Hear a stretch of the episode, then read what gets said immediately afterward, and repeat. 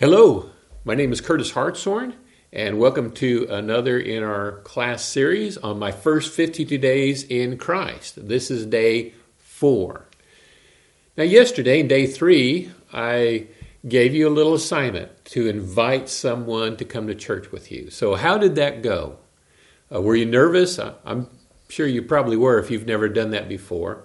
I want you to write down in your notebook the name of the person or persons that you invited to come with you.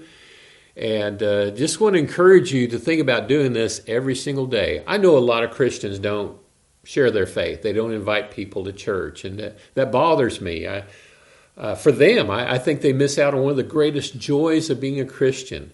There's nothing more thrilling than knowing that you're sharing a message with people that's going to impact where they spend eternity. I also want you to know that these people that you invited yesterday, they may or they may not come to church. But whether they do or not, you did what God wanted you to do. God says, I need workers. I need harvesters. The harvest is plentiful.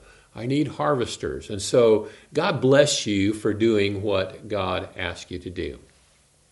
Let's go on to your reading assignment. Your reading assignment for today is Matthew chapter thirteen. We'll start where we left off in Matthew. You're going to read Matthew chapter thirteen down through verse seventeen.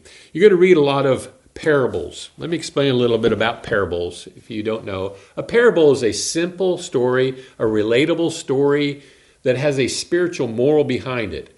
Jesus was the master teacher, and so he would tell a story, and then that story, you would hear the story, and okay, well, I can understand that.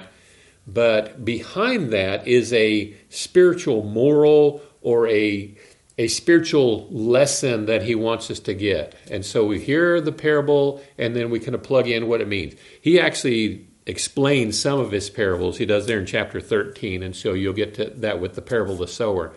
But you'll see how to how to use that, and when you think about it, it really was a, a, a great way to teach, and to especially to teach people who couldn't read back in those days. They could remember the story, and if they remember the, the physical story, the simple story, then they could remember the spiritual meaning behind it. In your Bible study, God speaks to you every single time. And so when you did your reading today, or as you do your reading, if you haven't done that already, does God have a message for you? Uh, hopefully he does. Let me show you a great way to do your Bible studies. Every time that you read something, and this is in your your notebook, uh, in your in your booklet, there's an assignment on the next page. You can write down, and it's where it says God said, and put your name in there.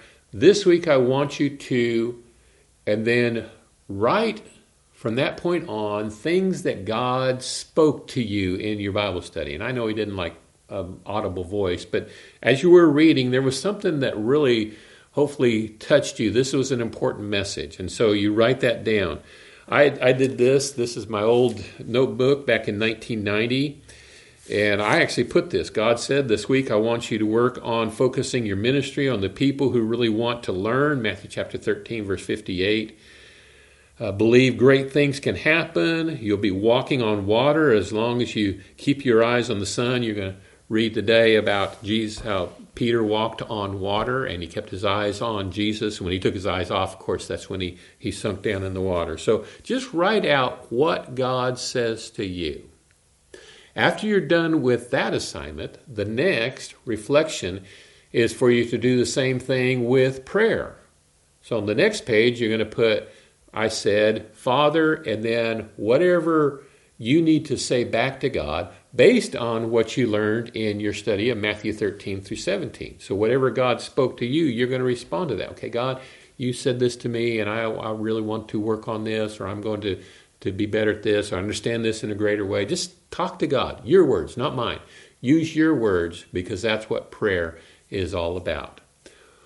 It's an excellent way to do Bible study. And I'm going to teach you a lot more things like that in future lessons. So uh, have a great study today, and I'll see you tomorrow.